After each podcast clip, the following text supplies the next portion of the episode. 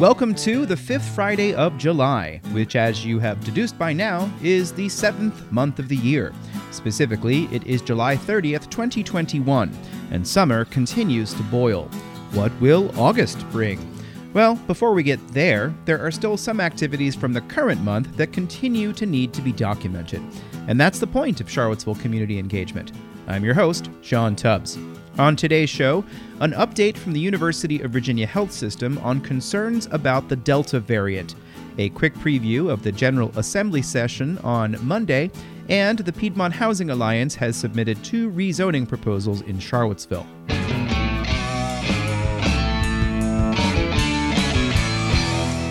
In today's Patreon fueled shoutout, the Rivanna Conservation Alliance is looking for a few good volunteers to help out on Clean Stream Tuesdays, a mile and a half paddle and cleanup to remove trash and debris from popular stretches of the Rivanna River. Trash bags, trash pickers, gloves, and hand sanitizer and wipes will be provided, though volunteers will need to transport themselves to and from the endpoints. Kayaks for the purpose can be rented from the Rivanna River Company. Visit the Rivanna Conservation Alliance's volunteer page to learn more about upcoming dates. For the past three days, the Virginia Department of Health has reported over a thousand new cases of COVID 19 each day, with 1,178 new cases listed today. The seven day percent positivity has increased to 5.1%, and the seven day average for new cases has increased to 869. On June 30th, those numbers were 1.6% and 172, respectively. Since June 1st, there have been 18,462 cases reported in Virginia. Of that amount, there have been 757 hospitalizations and 79 deaths. Of those cases, 97.1% are in people who are not fully vaccinated. Of those deaths, all but five were of people unvaccinated. The increase is likely due to the prevalence of the Delta variant. The Washington Post reported yesterday that the Centers for Disease Control had an internal analysis that stated that the variant is perhaps as contagious as the virus that causes chickenpox. Dr. Patrick Jackson is an infectious disease specialist at the University of Virginia the Delta variant uh, seems to create larger amounts of virus in the upper airways uh, in patients that it infects. And that makes it more possible for people who have the Delta variant to infect other people. Uh, and unfortunately, vaccination, while it is protective, um, uh, is less protective against uh, ongoing transmission than we were hoping. Dr. Jackson said vaccination still offers protection against COVID symptoms getting worse.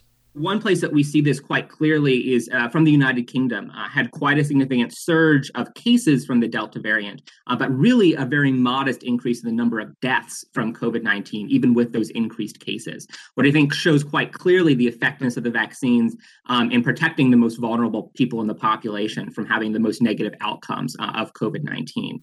Is it time to consider booster shots for COVID 19? Dr. Jackson said the global supply of vaccines needs to be factored in as those public health decisions are made. I think one consideration um, about you know giving third doses to everyone in that age category is that even if you are purely US centric, um, at some point we need to acknowledge that low rates of vaccination around the world are uh, a problem for us. Uh, the more the vaccine, the more SARS CoV 2 replicates in other parts of the world, the more variants of concern we're likely to see. Eric Swensen is a public information officer for the UVA health system, who said about 80% of their staff are vaccinated. Beginning Monday, for uh, people on our, our staff who are not vaccinated, they're going to be subject to uh, mandatory weekly testing. More to come on this developing story. On Monday, the General Assembly will convene to fill judicial vacancies and to approve the spending of $4.3 billion in federal funds from the American Rescue Plan Act. Governor Ralph Northam has spent this week outlining his proposals for the money, and here's that list courtesy of a legislative report from the Thomas Jefferson Planning District Commission. The requests are for $250 million for the Rebuild Virginia program, $50 million for the tourism industry, which may or may not include funding for agencies such as the Charlottesville Albemarle Convention and Visitors Bureau. $53 million for the Industrial Revitalization Fund, including the Virginia Main Street program. $250 million for upgrading ventilation systems in public schools, 411.5 million for clean water initiatives, 935.6 million for the Unemployment Insurance Trust Fund and to increase capacity at the Virginia Employment Commission. $485 million in investments for the behavioral health system in Virginia, and $114 million for public safety initiatives. Delegates and senators will not be allowed to suggest amendments for the proposals. Both houses convene at noon on Monday. The Piedmont Housing Alliance has filed two applications to rezone two properties on Park Street in the city of Charlottesville for below market housing projects. The nonprofit entity is working with Park Street Christian Church on a proposal to build 50 units for seniors behind existing church buildings. The Piedmont Housing Alliance is also working with the Monticello Area Community Action Alliance and Habitat Humanity to rezone MACA's property at 1025 Park Street for 65 affordable units 20 market rate townhomes, and 4,700 square feet of commercial space to allow MACA to continue to operate on the site. There are community meetings for both rezoning proposals on August 10th at 5:30 p.m., either virtually on Zoom or in person at the Charlottesville High School Library. In both, the request is for planned unit development. The concept plans for both were created by BRW Architects. Charlottesville City Council denied a previous rezoning proposal for the MACA property in November of 2017 that would have seen construction of a 141 unit assisted living facility on the site. A Charlottesville dermatologist has been sentenced to 12 months probation and home confinement on three counts of using her Drug Enforcement Agency registration number to acquire Demerol. According to a release from the United States Attorney's Office for the Western District of Virginia, Dr. Amelie Schaffner Derdeen pled guilty to the charges in March, which included the registration numbers of other physicians. And finally, today, a German company that owns the manufacturer of the pesticide Roundup has agreed to stop selling the product to residential customers in the United States beginning in 2023 in order to limit its legal liabilities.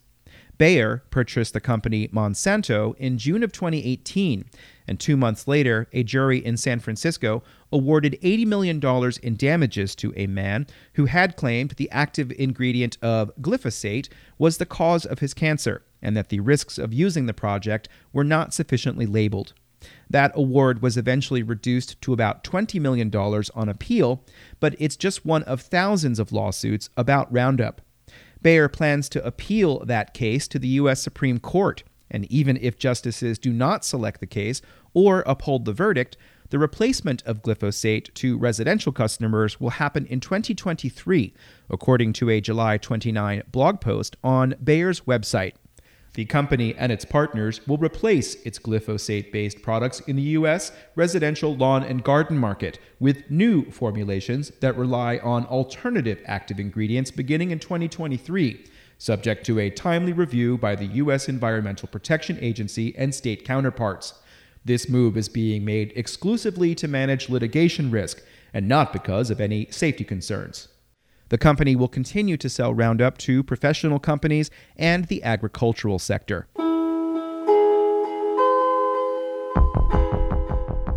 And that's it for this installment of Charlottesville Community Engagement, a much quicker one, and one I wanted to get out to get the information out about COVID. There is a lot from July that I still need to get to, and as soon as I finish this one, I'm getting on with that. Uh, really hoping I can get back to producing more of these shorter. Uh, so over the weekend, I'm actually planning out how I'm going to tackle August. One way I'm going to tackle August is through subscriptions. What's really fantastic at the moment is the first ones from a year ago are now beginning to auto renew, which is fantastic. Thank you to so much to everybody who has contributed so far uh, to help grow the audience, to help growing this this resource. As I have said many times before, the company Ting is matching new subscriptions. So if you pay $5 a month, $50 a year, or $200 a year, Ting is going to match that. And I'm going to invoice them. And uh, That's how I'll get through August and September and October. Thank you very much to everybody. As I said, please stay safe out there. There's lots of things uh, to be concerned about, uh, and be safe and be thoughtful.